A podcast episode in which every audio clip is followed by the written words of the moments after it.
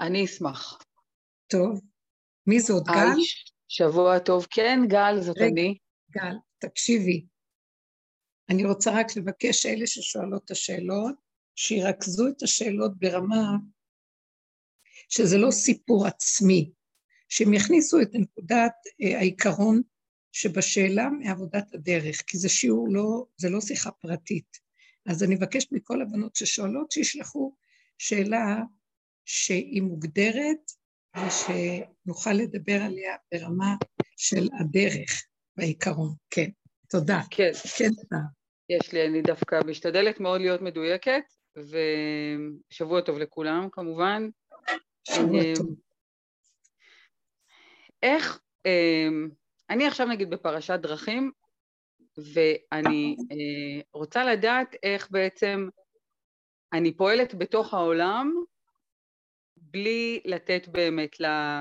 זאת אומרת, לדעת שזה, נגיד, שזה הגיע עד אליי כי זה שלי, ואני פועלת עם זה. כי אני, נגיד, בצומת עכשיו. איך כאילו לא להתבלבל בבחירה, או, או איך לבחור את השלב הבא, נגיד. טוב. שאלה טובה. אה, במה שאנחנו מדברים, הדרך שלנו, תקשיבו רגע, אנחנו לא, הדרך שעשינו היא לא דרך שהיא מודעות בעולם, היא לא מודעות עצמית, היא מודעות על מודעות. זאת אומרת, אנחנו רוצים להוריד את המודעות, אנחנו רוצים לפרק את תודעת העולם. מה פירוש תודעת העולם? זה לא העולם, זה הדעת המובילה בעולם, זאת אומרת צורת החשיבה של העולם. הדרך שלנו, שנים, בזכות רב אושר ובזכות הארי הקדוש החכמים, ששושלת החוכמה והמסירה בידיהם, שסוף הדורות אנחנו חייבים לפרק את המוח של העולם ולגלות אור חדש של ציון תאיר. האור החדש הוא ישן, הוא תמיד קיים, אבל המוח של העולם מסתיר אותו. גם החכמים בכל הדורות השתמשו במוח העולם והתייחסו לעולם בחשיבות, אבל המבט שלהם היה איך לקיים את המצוות בעולם, איך עולם התיקון, איך להתהלך בספריית הערכים הנכונה בעולם, כאשר יש להם אני ויש להם תחושה עצמית וגם חשיבות עצמית, אבל בתורה, אבל בתכנים של ספריית הערכים הנכונה, כמו שכתוב, ויגבה ליבו בדרכי השם. כן מותרת הגאווה לאדם שיחזיק את עצמו יותר מכולם, שכולם עושים שטויות, והוא לא, אז נותנים רשות במקום הזה. זאת אומרת, אנחנו עדיין משתמשים בתודעה של העולם במקום הזה, רק אנחנו בחינה של אנשים שיש להם ערכים נכונים ומחזיקים מעצמם, וההפך, חייבים להחזיק מעצמם ולא להתבטל בפני השני, שלא ייחלש ליבו של האדם בפני השני, וכשאת אומרת, אני רוצה להיות בעולם, ואיך לגשת בבחירה שלי על הדברים בעולם, איך אני אדע איך ומה וכן הלאה. זה שייך למצב הזה של מה שהעולם נמצא בו עד שמגיעה אלינו עבודה שלנו. אז במקום הזה אני לא יכולה להועיל.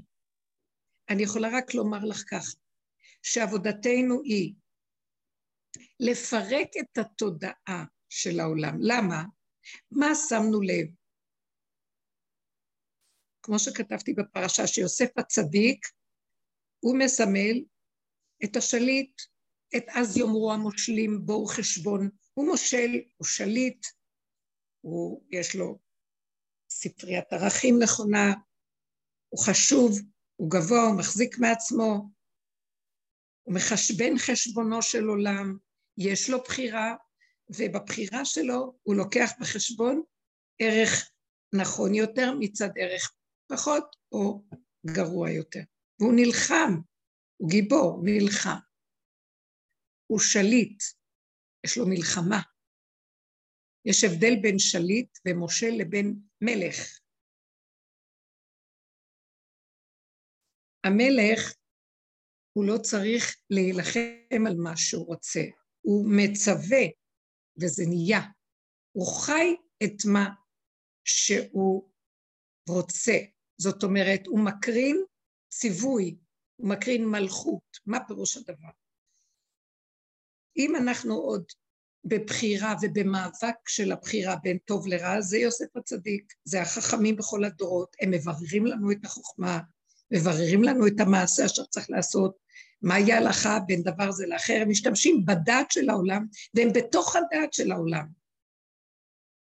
אבל הם בדעת נעלה, בעולם. באה הדרך שלנו לקראת הסוף, שאליהו נביא יבוא כמה ימים לפני בוא משיח, להשיב אותנו בתשובה, ולהשיב כתוב את הצדיקים בתשובה. מה זה הצדיקים? את אלה שיש להם ערכים נכונים. יוסף הצדיק. והוא בא להגיד לנו, מה אתם נאבקים עם העולם? כי לקראת הסוף הוא לא יבוא סתם, כי מה שהאדם ירצה לעשות בעולם, זה לא ילך. כלומר, השם סוגר על העולם בתקופה שלפני בו משיח. הוא סוגר על תודעת העולם, שאדם עושה אחד ועוד אחד שווה ויש לו תוצאה. האדם יעשה אחד ועוד אחד וזה לא תהיה תוצאה, הוא יתאמץ ויגיד, אז לא זה, בוא נעשה פה, נעשה שם, נעשה כאן, נעשה כאן, לא ילך לו. יכלאו את מציאותו. אה, הוא יתייאש מחייו. זה לא קורה לכולם, אנחנו רואים שיש כאלה שעוד נראה לך שהולך להם, אבל העולם היום פועל מכוח האנרציה של הדורות האחרונים, של המאה האחרונה, שהוציאו מלוא התפוקה של שירת הברבור לפני שהיא נגמרת. ואנחנו נכנסים לעידן שזה לא ילך, ואז האדם לא יוכל להמשיך להשתמש באותה תודעה, כי היא לא תעבוד עבורו, היא מתסכלת, מעצבנת. אנשים, זה לא סתם שנכנסו המחשבים האלה בכל הצורה של המכשירי קשר שיש לנו, האינטרנט וכל זה, זה גונב את שכלו של האדם. האדם שקוע בזה והוא המום מזה, וזה עושה לו את כל עבודת המוח לבד. עד שמוחו נהיה רפוס. שגם זה חלק מאיך להוריד את מוח העולם ולפרק אותו. השם הביא כזה דבר כדי לפרק את מוח העולם. כל הידע נמצא מוכן, לא צריך לעמול, לא צריך שום דבר, לא צריך לחשוב, לא צריך לבחור. הכל מונח ופרוס לפני אדם, בדוקטור גוגל, כן, הרב גוגל. זה מהלך שעוזר לכל הסוף לפרק את הכל ולהשאיר את הבני אדם חלושים, ריקים, שתודעת העולם לא הולכת. ואני כתבתי שהשם שם לי את המחשבה, כשהאחים אומרים, רוצים להוריד את יוסף לבור, הם בעצם רוצים לקחת את התודעה של החוכמה וההתפתחות והשליטות והמושלות, משילות, של יוסף הצדיק, של החכמים, של מה שכולנו שואפים, שיהיה לנו אה, השכלות ותארים ויכולות וכן הלאה. זה הכל רק כביכול לקראת הסוף, העם הפשוט שמסומלים באחים, לא יסבלו את זה ולא יוכלו להכיל את זה, כי לא הולך להם, להם לא הולך. החוכמה מתרוממת, העולם כאילו נראה להם יותר חכם, יותר גדול, לכולם הולך, להם לא. המקום הזה הם ירצו להכניס אותו, למשוך את הדעת הזאת ולשים אותה בבור מרוב כעס על המצב הזה. זאת אומרת, זה באמת לא מרוב כעס. שם, בדורות הראשונים, מרוב כעס, תסכול. אבל באמת, באמת, התהליך של דעת העליונה, דעת השכל, הבחירה, ספריות הערכים, כוח של השליטה והמשילות, יהיו חייבים להיכנס לבור, כי שם בתחתית המלכות תקום. מהצד השני יקום מהלך אחר לגמרי. שתודעה חדשה תתחיל להתגלות בעולם.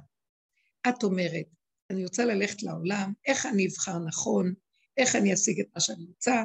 זאת אומרת, מהדיבור שלך נשמע שכן, אנחנו בעולם, אנחנו בעולם, בהחלט. את אישה צעירה, את רוצה להיות בעולם, את רוצה לעשות דברים,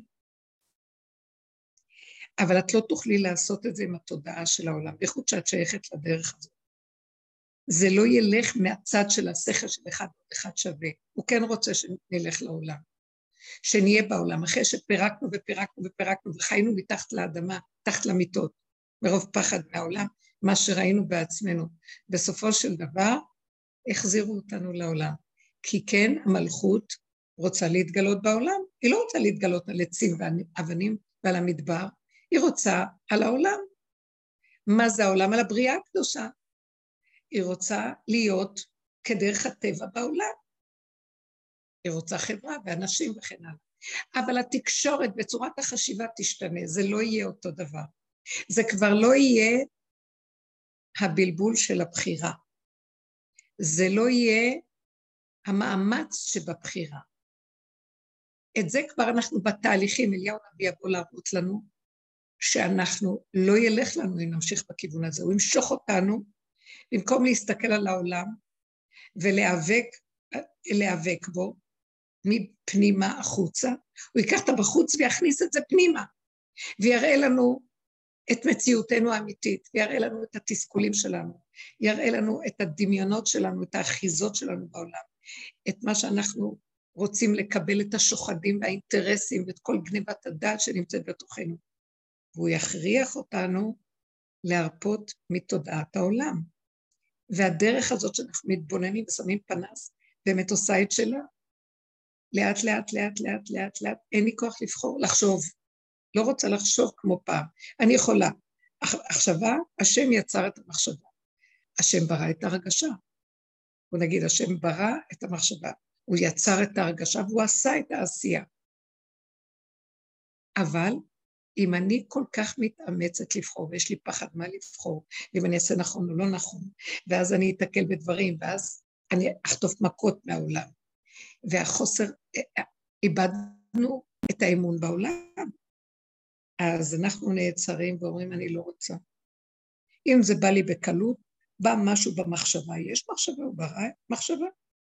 מחשבה נכנסת, ואחר כך יש לי שמחה לעשות אותה, התרגשות נכונה, ויש פעולה שהדלת נפתחת ונעשה בקלות, אז זה בסדר, אבל אם אני צריכה לצאת לעולם, לכבוש אותו, כמו שאנחנו רגילים, במציאות של החיים שלנו, מוכל טובות, לא רוצה לחזור לעולם. אין טעם. אנחנו נכריח את המלכות להתגלות. היא תפעל עבורנו. מי שנגע עד הגבול שלו והולך עם הדרך הזאת עד הסוף, הגבול שלו פועל בשבילו. מהגבול הזה צומחת לו מלכות. המלכות פורצת גדר, היא עושה דברים מעניינים. מי שיש לו את המלכות, מי שמתחילה לקום לו המלכות, איך יראה האדם הזה? תקשיבו, זה, תקשיבו בריכוז, השם ייתן לי את המילים. הוא לא רואה בני אדם, הוא רואה אותם, אבל הוא לא יגיד לעצמו לא נעים, אני לא רוצה לפגוע בבני אדם, אה, עדיף לי לא לצאת לעולם. אדם כזה ילך לעולם, כמו ילד שיוצא מהבית, רץ. הוא יראה דבר שלא נראה לו, הוא ייתן צרחה. הוא ירצה משהו, הוא ייקח את זה. הוא יפעל מתוך הפשטות הקיומית שלו. סיפרה לי מישהי שהיא נמצאת במקום הזה. תהלוכת חייה הביאה אותה לזה, גם קשורה לדרך, שהיא מגיעה למקום שהיא הולכת, היא כבר, אה, האיסורים והכאבים של החיים, אין לה, היא בעצמה אומרת, קצת אני נוגעת בשאלה שלך, גל, היא אומרת, אה, את הכל כמעט, הכל התפרק לה, התפרקו לה דברים. היא לא בייאוש, אבל היא במצב שהיא רואה שדברים לא הלכו כמו שהיא רוצה. אני לא אכנס לפרטים יותר. והיא מרגישה שהיא נמצאת בעולם ויש לה משפחה ענפה, גדולה, אבל היא לבד. והיא במקום שהיא איבדה את החשבונאות של העולם, את השכל של העולם, והיא במצב של, היא הולכת לאיזה מקום, היא יודעת ששולחים אותה. משהו לא נראה לה, היא פותחת את הפה, היא הלכה למשל, תיארה לי שהיא הלכה לדוד המלך בבוקר. הלכה בבוקר לכותל, משם הלכה לדוד המלך. לבד עושה הליכה, שבת. הגיעה לאיזה מקום שם, בדרך כלל היא הולכת מוקדם, רוצה להיות בשקט. היא אומרת שבמקום הפנימי האמיתי צריך שקט, כי העולם סוער. והיא במקום הזה ראתה קבוצה של אנשים. אה, היא אמרה שהיא הצטערה שיש שם אנשים, היא רצתה כל כך את השקט. אז היא אמרה, טוב, ניכנס, נשמע. דיבר שם מישהו, איזה רב כנראה דיבר, הייתה שם כנראה איזה סעודת בוקר מוקדמת, אולי התפללו ותיקין שם, לא יודעת מה. ואז היא אומרת, לא יכולתי לשמוע אותו יותר מרגע, והתחלתי לצעוק. ודיברתי. ואני לא יכולה לחזור על הדיבור שהיא דיברה, אבל מתוכן הדברים נשמע שהיא הוציאה צעקה. אתה מקשקש בקשקושים, הכל אצלך רק דיבורים, אתה לא חי את מה שאתה אומר, אי אפשר לשמוע אותך מדבר מהסגנון הזה. וההוא השתתק, רב השתתק. אה, אז מישהו אמר לה, גברת, זה לא צנוע ככה, את נכנסת. אז, אז היא גם דיברה במילה פשוטה שיצאה לה. אני בסך הכל בן אדם. תדעו לכם שהאנשים תבוא הגאולה, ואם יש לך איזו בעיה של צניעות, זה לא קשור אליי, זה קשור למוח שלך, תבדוק את עצמך, למה זה מפריע לך שאני פה. דיבורים כאלה באישה מה, אה, מהרובדים הפנימיים של, אה, לא חשוב, של המערכות החרדיות. הקיצר, היא אומרת שהיא לא, היא לא אפילו היא לא, היא לא הצטערה מזה שיצא לה. היא אמרה והלכה. הלכה למקום אחר, היה ככה. הלכה לכאן, היה ככה. היא מתארת מצבים שמדבר לדבר שהיא הולכת, זה לא אכפת לה אפילו מה קורה איתה. היא לא של עצמה, אז אין לה שום ביקורת ושיפוטיות על עצמה. אנחנו לא רוצים להיות אולי במקום הזה, או שכן רוצים, או שזה לא משנה. אבל כשאת מתארת שאת רוצה לחזור לעולם ולהיכנס, את לא יודעת אם ככה או לא ככה וכן ככה, אז זה לא במקום הטוב. אני לא יכולה לעזור לך שם, אני יכולה רק לעזור לך להגיד, אחרי כל העבודה שעבר, שעשית, וכל המצב שלך, שכאבי החיים שאת עוברת, כולנו, למה לא מעריכים את זה? למה את צריכה להיכנס בעולם ולחשוב איך אני אבחר או לא אבחר? תלכי עם המציאות שלך. מישהו בוחר דרכך, מישהו פועל דרכך. את רק הולכת ובאה. את תדעי את זה ותרגישי את זה. למה המוח בא להפריע לך? מה אני אבחר וכיצד אני אדע מה לבחור או איך לעשות, מה לעשות.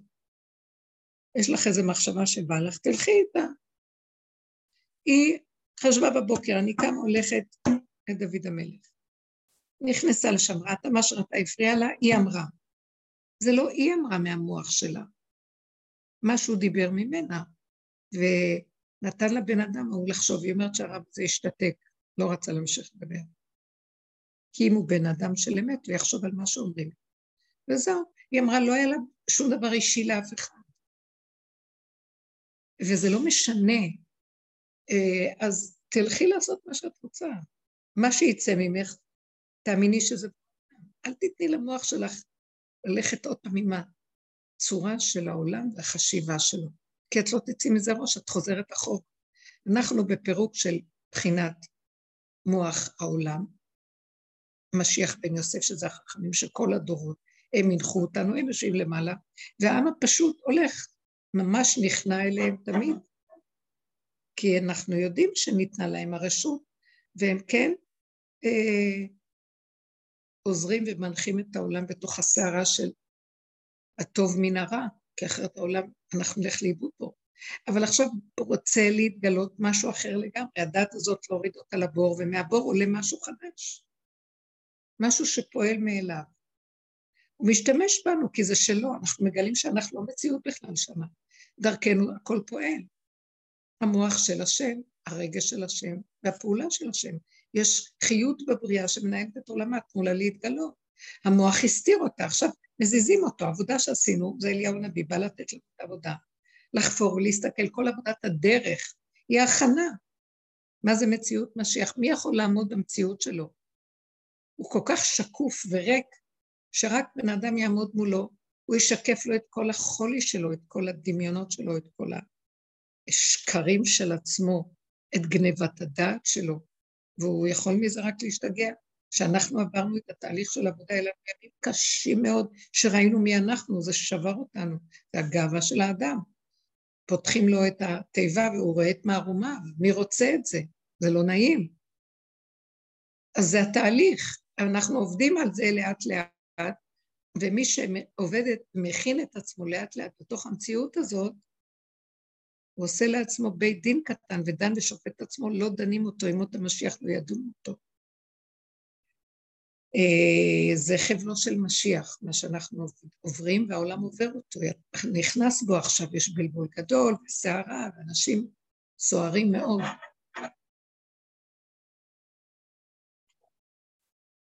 ועל כן, כשאת רוצה לצאת לעולם, מה את חושבת שאת הולכת לכבוש את העולם? תלכי לעשות בעצמה לכת מה שאת צריכה לעשות, גם אל תחשבי יותר מדי. את לא תכבשי את העולם ולא תתחילי התחלות חדשות. תחי את הנשימה כל רגע וצמצמי להרגע, ותלכי לעשות מה שנראה לך הרגע. ועוד רגע, וזהו, בלי תכנונים ובלי מערכות ובלי אסטרטגיות וכן כל השאר. לא נוכל להמשיך לחיות ככה, לא ייתנו לנו. אז בעצם, אז יכול להיות שאין צומת. שאין מה? יכול להיות בעצם שאין צומת דרכים בכלל, אלא זה פשוט המשך אחד. נכון. שפשוט להמשיך ללכת איתו, זה הכל. עברנו את הצומת. שכאילו הדמיון הוא שיש צומת, ובעצם אין פה צומת, אלא להמשיך פשוט ללכת לעשות מה שעושים. עברנו את הצומת. מי שעבר מהעולם של הדעת לעולם של המלכות, זה עברנו את הצומת הזאת. אז אין. יותר. תמשיכי ללכת בדרך, רגע, רגע, נשימה, נשימה. הדרך מתפלסת והולכת כל רגע. אין לה, אין לה, היא אין סוף, היא מלכות אור אין סוף, יש נשימה. אנחנו עכשיו בגוף, גם אחרי שהנשמה יוצאת מהגוף, אנחנו ממשיכים. ומה שעשינו פה, נמשיך שם אותו דבר. מישהי אמרה לי שאחרי שרב אושר נפטר, אז חלמו אותו, חלמה או שהבת שלה, לא זוכרת, שוב בכל העולמות, ממשיך לרוץ. הוא רץ, כמו שהוא היה פה, עושה חסד, רץ מפה לפה, והולך לפה, ומדבר, הפה שלו פתוח, ומדבר, ומדבר, ומדבר, אותו דבר. מה שעשינו פה, נעשה שם. בגוף אחר, ברמה אחרת, זה הולך ומתעדן, אבל uh, אין חדש. אנחנו עוברים רק מערכות בפאזות אחרות של uh, תודעות קיום. אז תמשיכי רגיל, אנחנו כבר עברנו את הצומת הזאת כאן, עברנו אותה. את עברת הרבה, טלטלו אותך, חטפת. בואי תיכנסי, מה את רוצה לעשות? תעשי, תושיטי יד. אבל אל תלכי לכבוש את העולם, ואל תחשבי עכשיו התחלת לגלות אמריקה, מה? אנחנו עכשיו בתהליך של הקמת מלכות, התהליך של לחיות את הרגע ולחיות חזק וצמצום, והמוח שלנו כבר לא בתודעת עץ הדעת, לא לשאול שאלות ולא להתלונן ולא להיות נרגן ולא להתגרות בתודעת העולם. העולם דפוק. אנחנו כבר לא רוצים ללכת להתרגז בו. עכשיו, זה שהיא הלכה ודיברה ככה לאותו רב שדיבר, שהוא נתן איזו הרצאה שם או שיעור בדוד המלך, זה לא היה היא. היא אמרה, יצא ממני, לא יכולתי לשלוט בזה. ואחר כך הלכתי לי. היא לא שואלת אפילו שאלות. אני לא מדברת כבר על המקום הזה ועל המדרגה הזו. אבל אנחנו לא יכולים, כשאנחנו הולכים לעולם בתודעה שעוד נשארת לנו בקצה, אי אפשר להתגרות בעולם. והיא גם אמרה לי את הכאבים שלה, היא אמרה, יש לה שאלות וכאבים. ואז אמרתי לה, אם יש לך עוד כאבים, אז את מתגרה, אל תתלונני. אל תתלונני ואל תשאלי שאלות. תהיי צינור של השם בלי לשאול שאלות. קדימה, לכי לתוך העולם. והוא צריך אותנו בעולם. אבל בלי קושיות ובלי שאלות, ובלי אחד ועוד אחד שווה. רגע ונגמר, ורגע ונגמר, ורגע ונגמר. צמצום אחר צמצום. שהמוח הזה יתעורר עוד פעם במצב הזה שאנחנו בגבול, וישגע אותנו, זה מוות בטוח.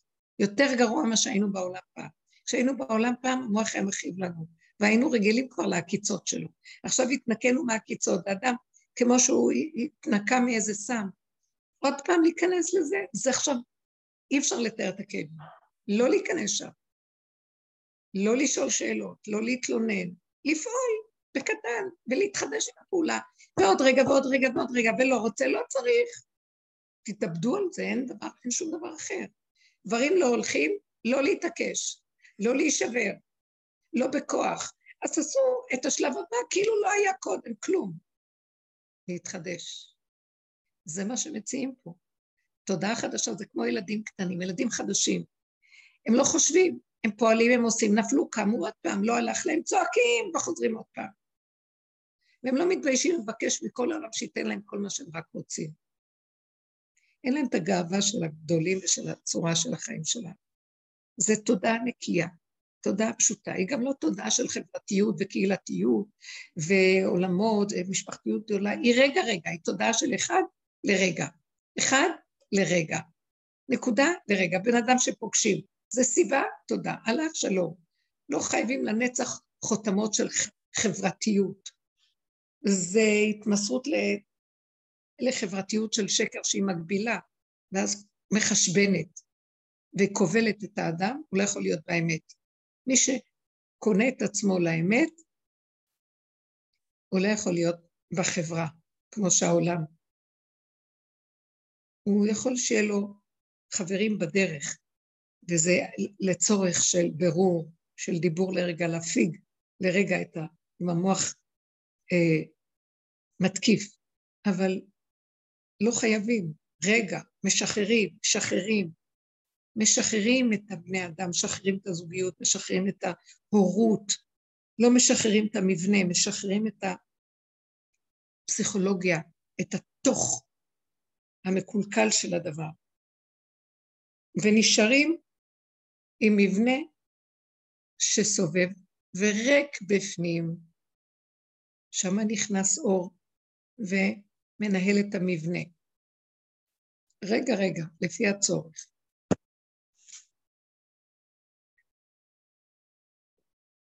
אנחנו בתהליך של הקמת מלכות השם, של הקמת הנבואה. מה פירוש?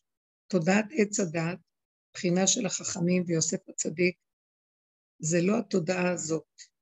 היא תודעה חשובה, היא תודעה של משילות בעולם, היא תודעה של חשבון, של אה, סדר, משמעת, של מאבק ושל עבודה עצמית. מלכות היא משהו אחר. המלכות פועלת עם הלב, לא עם הדעת. היא פועלת עם היצריות, עם התוואים. מתוך נקודת, מבשרי, מהיצריות הפנימית, הלב דופק, הלב ער. בתודעה של העולם, שיש חוכמה ודעת, ואפילו בינה יש, זו בינה זה מבחינת הלב העליון של העולם, מבחינה גבוהה של, אה, של האור של השם בתוך החוכמה. אבל הלב של העולם חולה, מת, הוא לא פועם כאילו. זה בחינה של לב אטום. הדעת יכולה להיות חזקה מאוד ומבינה ומשיגה, כי גם הבנה יש בלב. אבל זה לא יורד לתוך מציאות העולם. מה שאדם מבין בדעתו, מבין, זה, יש בזה איזה הרגש, וזה משמח. אבל בין ההבנה לבין המציאות יש פער מאוד מאוד מאוד גדול. כי הרבה פעמים הבנו דברים, וכשבא הדבר בפועל ממש, בהתנסות, ברגע של ניסיון, ההבנה לא עמדה לנו. מבינים הרבה מאוד. אדם שמח בהבנה. יש לו הרגשה טובה, יש לו משהו, מרגיש שיש לו משהו.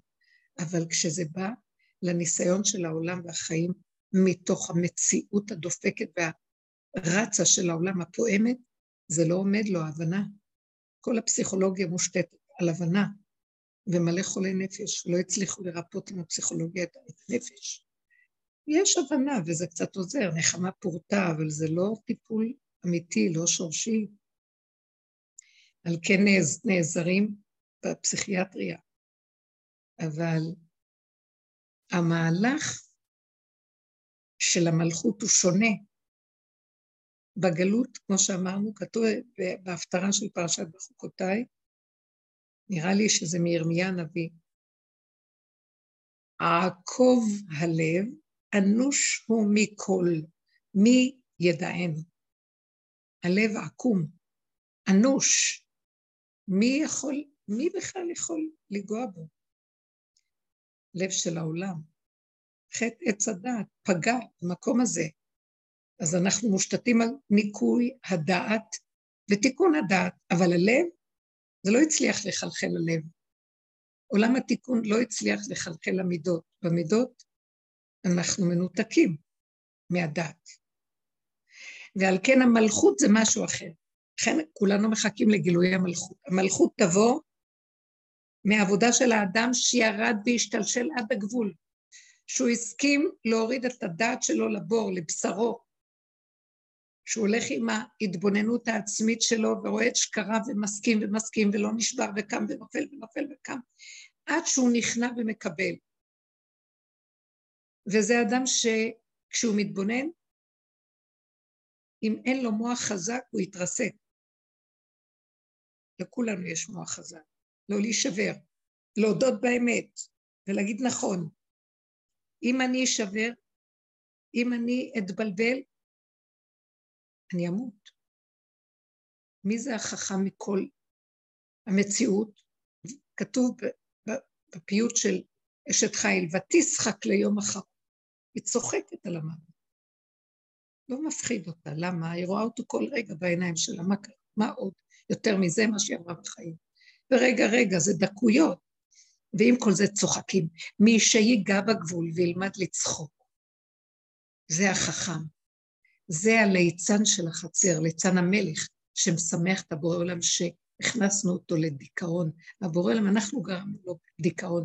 אנחנו הרדמנו אותו מרוב, מרוב השטויות והדעת שלנו, שהיא גוועת לה ועפה לה בעננים והמלכות ישנה. אנחנו הבאנו אותו לדיכאון, מרוב שאנחנו רציניים וחשובים וצדיקים. הוא מחפש איזה אחד אמיתי שצוחק על הכל, שעושה ככה צוחק על ההוא על ההוא. לא עושה עניינים בכלל, שהעולם מתעורר, וכל אחד לבוש באיזה אצטלה חשיבות עצמית, פרסום וכבוד, פותח את הפה מלהג, וכובע שלו בשמיים והזקן עד הרגליים. יאללה, השם אומר, עשו פוזות עליי, גנבו אותי, והם חושבים את עצמם, מי הם כולם פה? אז השם כלוא בתוך המציאות ש, של העולם, של הגניבה הנוראה הזאת, וזה בא הליצן הזה, צוחק על הכל, כי כבר אין לו מה להפסיד, הוא אומר, הוא מגלה את כל השקר, מה אתה לוקח ברצינות את העולם בכלל? מה יש לך מהעולם שאתה כך רציני? זה בעבודה שלו, וזה בעיסוק שלו, וזה בתעודות שלו, והוא במשפחה שלו, והוא בזוגיות שלו, והוא... מה, מה, מה יש כאן בכלל? מה יש פה? לא באנו לשבור מבנים, אבל לשבור את השקר של הרצינות והגאווה והחשיבות. לא צריך לחנך את הילד, חנך את עצמך. לא צריך לרדוף אחרי הבן זוג ולבוא בטענות ומענות. תסתכל על עצמך למה אתה טוען. מה אתה טוען על השני? את החולשה שלך שלא יכול לעשות את זה מעצמך, אז אתה מתאכזב מעצמך, אתה דורש מהשני שיסדר לך את הבלגן של עצמך, עזוב אותו. כל אחד צריך לחיות בנקודה של עצמו. צמצום אחר צמצום פנימה. יש מי שיחבר את הזוגיות הזאת. לא צריך לפעול ולחבר אותה מתוך האינטרסים והדמיון של המוח ששולט ומושל זה בזה, שימשלו בעצמם קודם כל, בואו נראה. אז זה מה שאליהו הנביא מביא אותנו, תמשלו בעצמכם לראות אתכם. אתם יכולים להתאפק רגע? אתם יכולים לשתוק, לשמוע חרפתכם ולא לענות? אתם יכולים שנפלתם וכלום לא הלך לכם לקום עוד רגע ולצחוק? בואו נראה אתכם, מה אתם דורשים מהשני? מה אתם באים בטענות על העולם? זה קל להשקיף על העולם ולהגיד דברים. תחפשו את עצמכם, תיגעו בנקודות שלכם, תעבדו בנקודה. כך הוא אומר לנו. והדרך הזאת דורשת, וצריכים לעבוד איתה, לא לקשקש אותה, לעבוד איתה. אז האדם הזה שעובד ונכנס, הלב שלו מתחיל לפעום, זה תחיית המת. כולנו נצטרך לעבור תחיית המתים לקראת הסוף.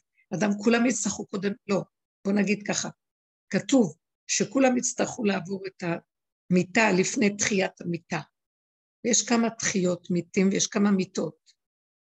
אז יש מיטה ראשונה ותחייה ראשונה ויש תחייה שנייה. אנחנו בקיצור תהליכים של תהליכים. ומה זה למות? למות לדעת הקודמת, לצחוק על עצמנו זה נקרא. מה זה לא למות? למה היא אומרת, המלכות, אשת חיל, ותשחק ליום אחרון? כי היא רואה שהיא לא מתה, זה רק הדמיון שלה מת, זה רק הד... הרגשות שלה שהיא סערה בהם, הסערה מתה, שכחה לה, אה, שכחה, המבול שכח, הלך והתמעט. אז היא צוחקת, מה יש? לא מתים, חבר'ה, לא מתים, לא מתים. מת לנו השקר, מת הדמיון, מתה הסערה, מה מת? אי אפשר למות. אי אפשר למות, יהודי לא מת. אי אפשר למות, השם בתוכו. וברגע שאני צוחקת וממיתה את כל השקר, השם קם בתוכנו. השם קם, אנחנו מקימים את המלכות והיא צוחקת, היא צוחקת, הקמת אותה, תצחקי גם את, תצחקו, ותצחק ליום אחר. אז ימלא שחוק פינו, ואבינו יצחק נקרא על שם הסוף, צוחק. הוא עבר הרבה איסורים, הוא היה בתוך הבור, היה בעבודות הבור, בחושך, היה חופר בארות. מה יש פה? אז זה מתחיל להפעים את הלב. מי שנכנס למקום הזה, הלב שלו מתחיל לפעום. הוא מתעורר, הוא מתחיל לחיות עם הלב. מה זה הלב? זה דוד המלך. הוא עבד עם הלב, הלב, הלב פעל אצלו. כתוב על דוד היה טוב רואי, שם שני שלו היה טוב רואי. הוא לא היה רואה, כמו שאנחנו רואים, העיניים שלנו רואות את החיצוניות של הדבר. הוא היה רואה דבר, היה רואה את הנקודה הפנימית שלו. הוא היה, הדבר שהוא היה רואה, הוא היה רואה אם הדבר מזמן אותו אליו, אומר לו, בוא, בוא אליי, בוא, בוא. הוא היה יודע ממראה עיניו. הוא היה שומע ממשמע אוזניו, לא מה שאנחנו שומעים בשטחיות. והיה מריח באפו, ריח. לפי הריח הוא ידע מה לעשות. החושים עבדו לו. המידות שלו היו ערות, חיות. היה לו מדרגת החיה, ומהחיה ליחידה. יש נשמה, רוח, נפש, חיה ויחידה. אז דוד המלך הוא בחינת החיה והיחידה. ואדם שחי עם ליבו, הוא הולך, הוא מריח, הוא שומע, כשהוא רואה, אז אותה אחת שדיברה, היא דיברה משם, אני יודעת את זה, יצא לה. זה לא דבר של מוח. לא נעים, כן נעים, מה נעים, לא... משהו יצא ודיבר, שתוק, אי אפשר לשמוע את השקרים יותר. אותו אחד, אותו אדם היה יהודי טוב, הוא דיבר דברי תורה. אבל היא מהבשר שלהם, כל האיסורים והסבל, שהיא נהייתה קציצת אדם, אז היא, היא באה ממקום אחר, היא אומרת לו, מה אתה מקשקש? אתה יודע מה זה לדבר? אתה יודע מה זה להיות את מה שאתה מדבר, משם תדבר, אם לא, כדאי שתהיה שתיקה בעולם. ואם אנחנו, דרך אגב, היום נכנסים לעידן כזה, שאם אנחנו לא נחיה את מה שאנחנו מדברים, זה יזיק לנו. השם ישמור ויציל. זה מסוכן. לא יכולים סתם לדבר, עדיף לשתוק. אמן, הרבנית. זה של המלכות, שמתחילה לקום, היא באה עם דופק, עם לב. ודוד המלך ראה את גוליית, ובקליע אחד פירק לו את הצורה. מה שכל חכמי שאול, חכמי הסנהדרין והגיבורים, דרך אגב, פעם הגיבורים, אנשי הצבא היו גם חכמי הסנהדרין, הם לא היו כמונו, יושבים לפלפים בתוך בית מדרש. הם היו גם נלחמים, היו חיים את החיים. אף אחד מהם לא יכול היה לעשות מה שדוד, הוא בא עם הלב, לא עם תככי החצר והחניפות לשאול, וכל החשבונאות, וכל המוח, וכל הדיבורים, והלימוד מהכיוון הזה. הוא חי עם האמת. אז המקום הזה, התגלה השם מתוכו. אז הלכה כמותו.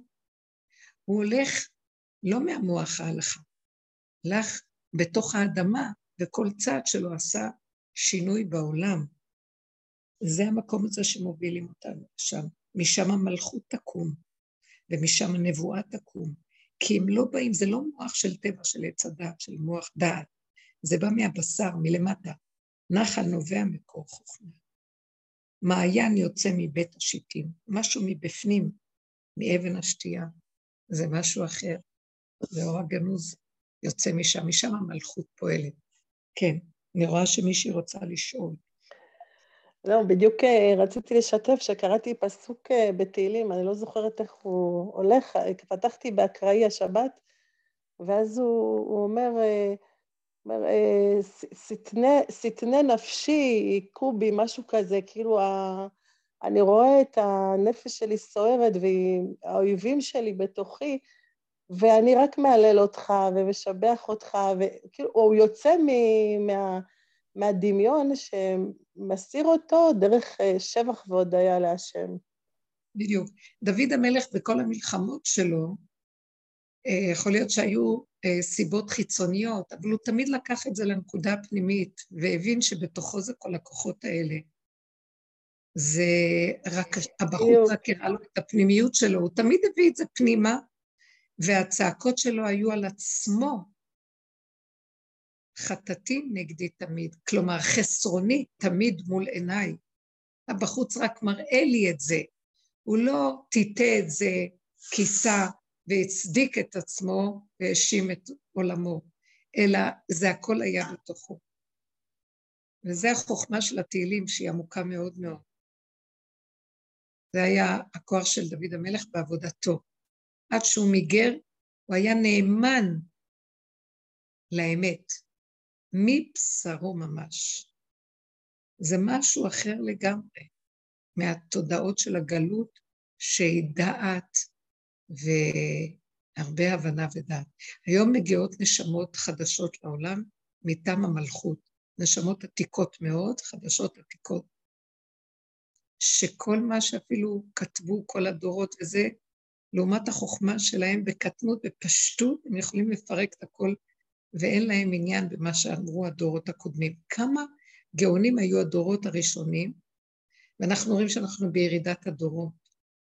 ירידת הדורות היא מצד הדעת, שהדעת הולכת ויורדת, אבל מצד שני, כמה להם עכשיו, כמו, כמות נשמות מכיוון אחר לגמרי, שהן חכמות מאוד, נשמות, דווקא שהן לא תלויות דווקא בגיל, אנשים צעירים, חכמים מסוג אחר לגמרי, שהם באים מצד המלכות. שהחוכמה של הדורות הקודמים אה, נכנעת להן. רבי עקיבא, חכם הרזים, גדול הדור, צדיק יסוד עולם, קדוש, טהור, אין מילים לתאר את הדור של רבי עקיבא. משיח בדורו. בכל אופן, בתפקידו הוא היה תנא, הוא היה רבם של אה, רבי שמעון בר יוחאי, רבי מאיר בעל הנס, תארו לכם איזה תלמידים היו לו, כן? מי היה הרב? וכשהוא ראה את בר כוכבא במרד, לא במרד הגדול, במרד השני, אחרי שנחרב בית המקדש, וטיטוס, שמו הרס אה, את ירושלים, החריב אותה, אז חמישים שנה לאחר מכן בא אדריאנוס והציב בהיכל, במקום ההיכל השבור וההרוס, רצה לה, לשים שם פסלים רומיים. רק שנייה אחת בבקשה. אני בשיעור עכשיו, אז אני לא כל כך יכולה לענות. אני ב... את רוצה להגיד? לא נורא. כן, איפה שהיא יכולה להשיג את זה. תודה רבה, תודה. ואז אה, קם, קם בר כוכבא, זה היה בתקופת התנאים, כן? זה היה בתקופת אה, רבי, רבי, אה, רבי עקיבא, וכן כל התלמידים, שרבי עקיבא חווה את החורבן, הוא היה בחורבן. זה זמנו של רבן יוחנן בן זכאי, שהם בנו את ישיבת יבנה וחכמיה. אז הוא קם ומרד, לא יכול היה לסבול מרוב קנאה את המצב הזה של רומאים ששמים במקום המקדש, שעכשיו רק נחרב, אה, שמים שם פסלים רומיים, במקום ההיכל, ואז הוא קם ומרד, וכל מה שהוא עשה, השם היה איתו, ורבי עקיבא ראה את זה, והוא קרא לו משיח, דרך כוכב מיעקב, קרא עליו את הפסוק מהנבואה של בלעם, של העתיד לבוא, יצא, ידרוך כוכב מיעקב. אז הוא קרא עליו את הפסוק הזה. והוא סבר שהוא משיח. מה הוא ראה? הוא ראה את החוזק הלב שלו, הוא ראה שהוא לא פועל מצד המוח בכלל, הוא פועל פעולה והשם איתו, ונפתחים לו שערים, והולך בתמימות ובישרות הלב, וכל כולו דבוק באותו מקום, ואז הוא קרא לו, ברור שהוא טעה אחר כך, כי גם בר כוכבא מת באחת המלחמות, אבל אה, לשעתו הוא סבר שהוא משיח. למה שלא יקרא לעצמו משיח? והוא לא מצד הגאווה, בגלל שתפקידו, יכול להיות שהוא כאדם פרטי היה בהחלט יכול להיות במקום הזה, אבל בתפקידו השם לא נתן לו, היה בדעת. תפקידו היה אה, אה, לברר את התורה ול, ולהניח יסוד מאוד גדול אה, לתורת הגלות, שזה כל הגמרות. רבי עקיבא הוא התשתית של כל הגמרא. אז אה, הוא קיבל תפקיד אחר, והוא היה צריך דעת, ועל כן הוא לא יכול היה להגיע למקום הזה כמו בר כוכבא, אבל הוא קרא לו בחינה של משיח. שמשיח יבוא מכיוון אחר, לב, משיח בן דוד, אנחנו, אנחנו, זה לא שלמשיח בן דוד אין דעת, חד שלום, אבל הדעת בסוף תתחבר גם אליו מכיוון אחר, ביחד זה שימוש של האור הגנוז שהתגלה. ובכל אופן אנחנו עושים, במקום שאנחנו עובדים, אנחנו מגלים את מה שהעולם לא נוגע בו. זה המקום של פריצת הדרך מהכיוון השני, לעורר את הלב המת של העולם, מבחינת גילוי המלכות בגבול שאנחנו עובדים עליו, מלכות בית דוד, ומשם גם תבוא הנבואה.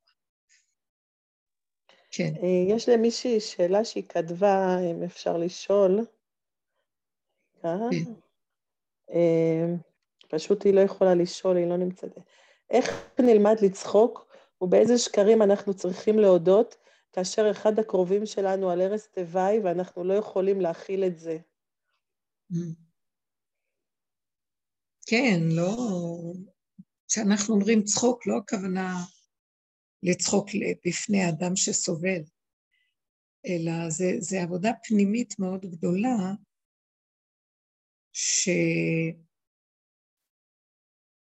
שבמקום הזה זה להזיז את המוח שמתחיל להסתבך עם ההרגש והצער של מה שקורה, ואז הבן אדם הולך לאיבוד. נכון שיש צער, בהחלט. יש צער, ויש איזה מישהי מהחברות עכשיו שאימא שלה עברה אירוע מוחי קשה, והיא בטיפול נמרץ, ו... והיא בסערה, כאבים מזה, והיא שאלה אותי, מה עושים? אני לא, לא חושבת שזו אותה אחת, אבל לא משנה. מה, מה עושים, מה, איך, איך, תני לי עצה איך לעמוד מול המצב הזה. אז אמרתי לה שזה לא עצה, זה לא עצה, אבל זה להזכיר לנו מטעם הדרך ולקבל פרופורציה נכונה. ואז מה שאני זוכרת שדיברתי, השם שם לי להגיד, שנכון שהיא סוערת וכאובה, וזה לא יפה אפילו שאני אגיד, אבל אמרתי לה, את מבוהלת, סוערת, כאובה, אפילו לב שלך בוכייה וכאובה.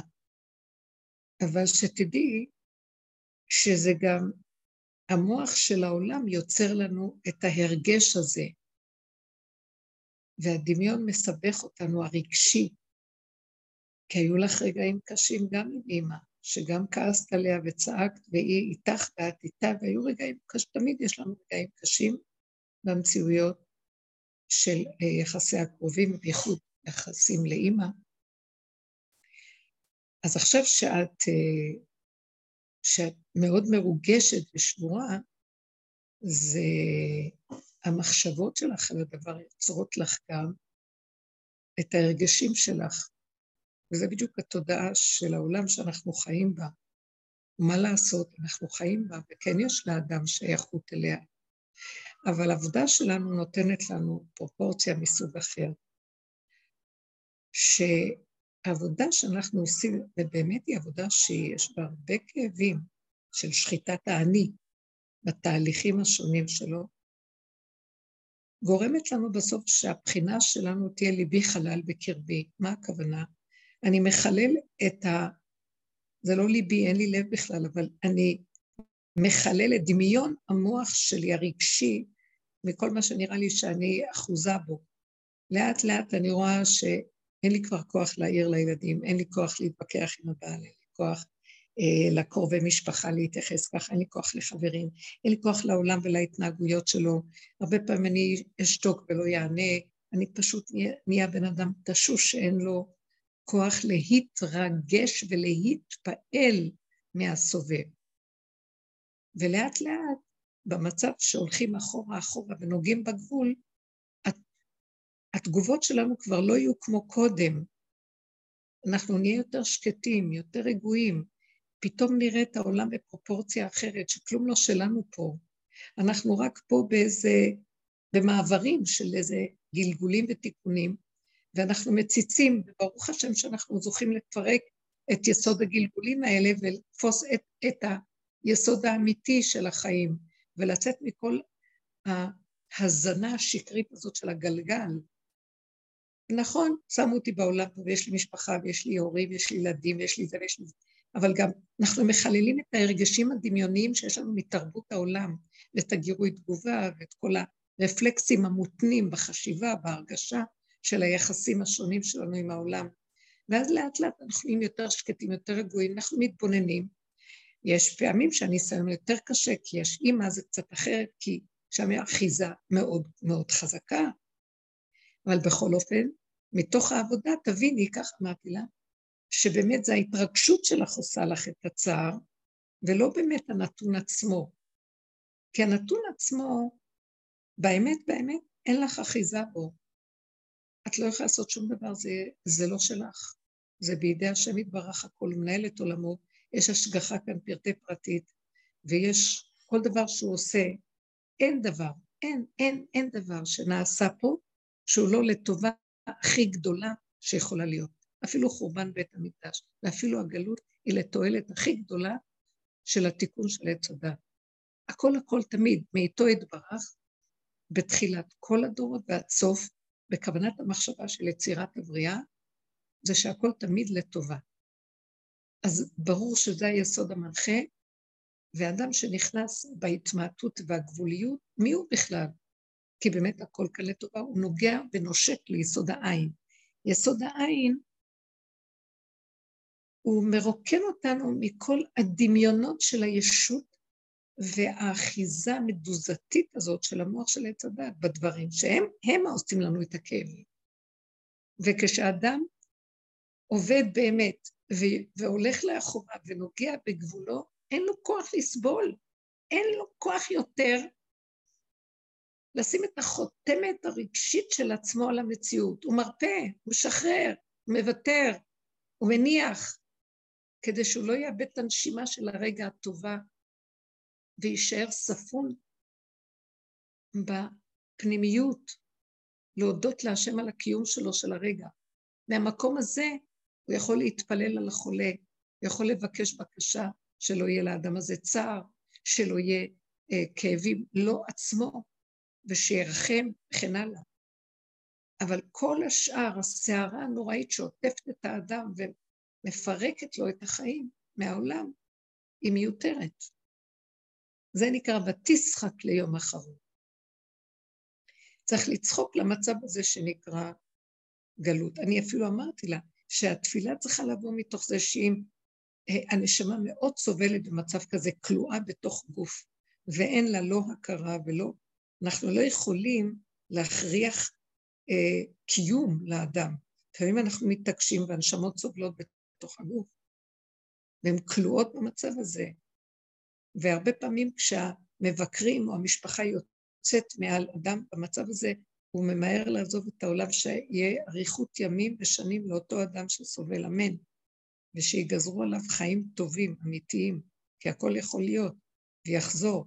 ותמיד נחשוב לעצמנו, למה האדם צריך לחזור לעולם? כל כך הרבה כאבים ואיסורים יש לו. ובשביל מה הוא צריך להיות פה? אנשים סובלים פה, תודעת עץ הדת שורפת וגומרת על הבני אדם בדמיון שלה. אז למה שיחזור? אלא אם כן, שיזכה לעשות עבודה כמו שאנחנו עושים, ובבחירתו, בעבודתו, יצא ממעגל הסבל ויבחר להיכנס לתודעה אחרת, אז זה שווה שנתפלל על בן שיהיה בריא. וזה מה שאומר רבי יונתן מאייפשיץ, שאנחנו, שהיה אחד הגאונים לפני כ-200 שנה,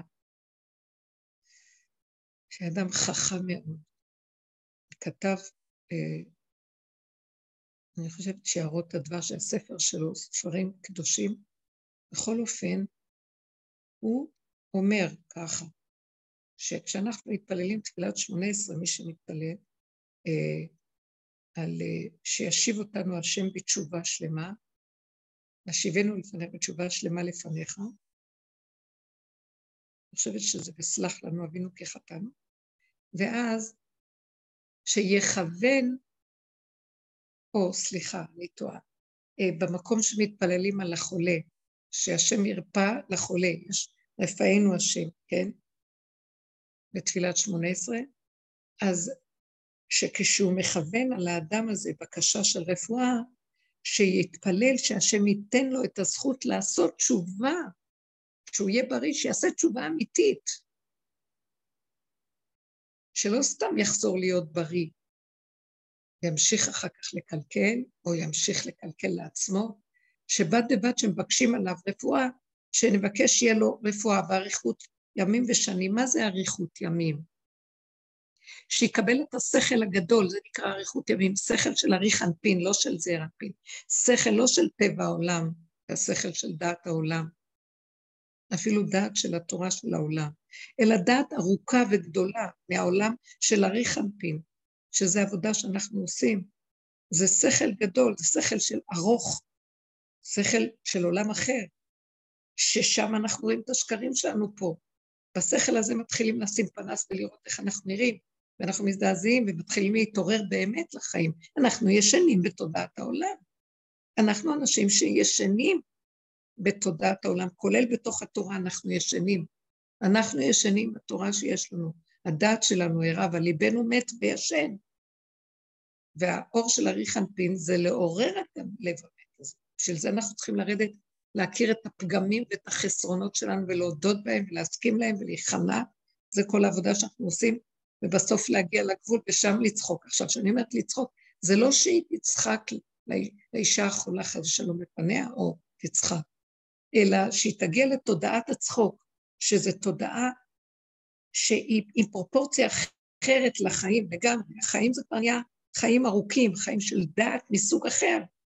ואם אנחנו מתפללים שאדם הזה יהיה בריא, אנחנו רוצים שתהיה לו, שיזכה להיכנס לדעת הזאת. בואו נתפלל על כל העולם. שכולנו נזכה לעשות תשובה שלמה בדרך הזאת, כמו שאליהו נביא יבוא להשיב אותנו, מה זה להשיב אותנו? מ- לא מסור מרע ועשה טוב, להשיב אותנו ושבת עד השם אלוקיך, להכיר שאנחנו לא עם השם, אנחנו עם הדיבורים של השם. לחיות עם השם זה למות לתודעה, כי היא מפריעה לנו, היא מסתירה לנו את השם. מה זה השם? אני לא יודעת מהו, אני יודעת מה זה הגבול, הגבול שלי. התוואים, היצרים, החיות הפשוטה, הבהמית שבאדם. משם דווקא האלוקות תקום. כי כשאדם מודה באמת הפשוטה שלו, הגבולית, כמו שהשור יודע, ידע השור קונהו, וחמור אבוס בעליו, אבל האנשים עם דת לא יודעים את זה, מה שהשור והחמור יודעים. אז לכן אנחנו, אנחנו לא שור ולא חמור, אבל יש לנו דת, ואת הדת הזאת צריכים לקחת ולמעט אותה ולהמעיט אותה ולהוריד אותה לבור. עד שניגע בגבול הבעמי שלנו, והגבול הזה מדבר איכשהו ככה. בלי צער, בלי חרטה, בלי התנצלות, בלי ספק, ככה וזהו. אז זה דעת מסוג אחר מתחילה להתגלות פה. דעת של אריך אנפין, דעת של האור הגנוז, לאט לאט, זה תהליכים. והדת הזאת צוחקת להכל, כי היא רואה את האמת, אין סוף פה. לא מתים. הפוך, אם אדם אין לו כאן סיכוי ורק סובל, שיתחדש, אמנם הכי טוב. שיהיה פה בעולם, ויהיה בריא, יחזור לבריאות, ויקבל תודעה חדשה ויסכים להכיר עבודה מסוג אחר, ולעשות מאמץ לנגוע בנקודת האמת כל עוד הוא בחיים פה, אבל אם הוא סתם חי פה, מה? אני לא באה להגיד, אני לא מחלקת חיים לאנשים, חלילה. אבל אנחנו היינו רוצים את התכלית, ולזה הכוונה, ותשחק ליום אחרון, כי היא רואה את האמת מדרגה אחרת לגמרי. אז כל העניין של העולם פה, כבר החשיבות שלו, הפרופורציה משתנה. מקווה שהסברתי את עצמי נכון. רבנית, תודה רבה. בבקשה, תודה. שבוע טוב. תודה. אבל אני רק רוצה עוד לסיים ולומר שאנחנו עכשיו בתקופה של התעוררות בדרגה יותר פנימית עכשיו. מה התעוררות הלב?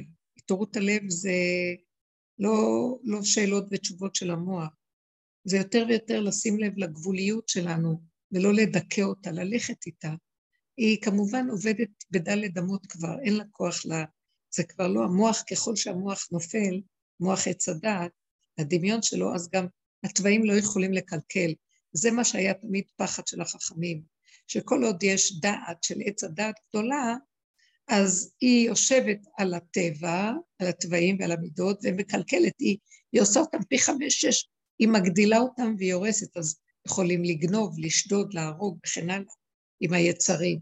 אבל עכשיו שהגענו לגבול, והגבול הוא כל כך קטן, ואנחנו כמו תינוקות בתוך המוגבלות, מאוד גבוליים, אז שמה דווקא היצריות היא טובה, שם הגבוליות, מה שיוצא לנו מאיך שאנחנו זה בסדר, לא להטיל ספק ולא לשפוט ולא לדון, להיות מחוברים לשם ולחבק ולאהוב ולתמוך ולא לתת למוח לבקר ולשפוט שם. תראה איך נהיית, תראה מה נהיה ממך, אתה כזה גבולי, איזה מין חיים יש לך, שום דבר לא לתת לזה, חס וחלילה. לא לתת לרשע הזה לשבת עם האצבע המאשימה שלו, והכל שקר ודמיון, הוא שודד. לפרק את הצורה ולזרוק אותו החוצה, ולהישאר נאמן לגבול, וללכת כמו ילד קטן שמתחדש כל רגע, ושמח ומודה להשם ונהנה, ויכול לעזור למישהו ברמה הזאת טוב. זה לא הוא עוזר, זה המלכות, דרכו קמה, ודרכו נעשים תיקונים לעולם, בין אם ירצה, בין אם לא ירצה. מי שואל אותנו, אנחנו כלים של השם. הלוואי ולא נפריע לו להתגלות במלכות שלו בתוכנו. תודה רבה לכם, שבוע טוב. הרבה נחת. שבוע טוב, תודה רבנית. אמן, שבוע טוב. וחנוכה שמח. חנוכה מלא ניסים. תודה רבה רבה.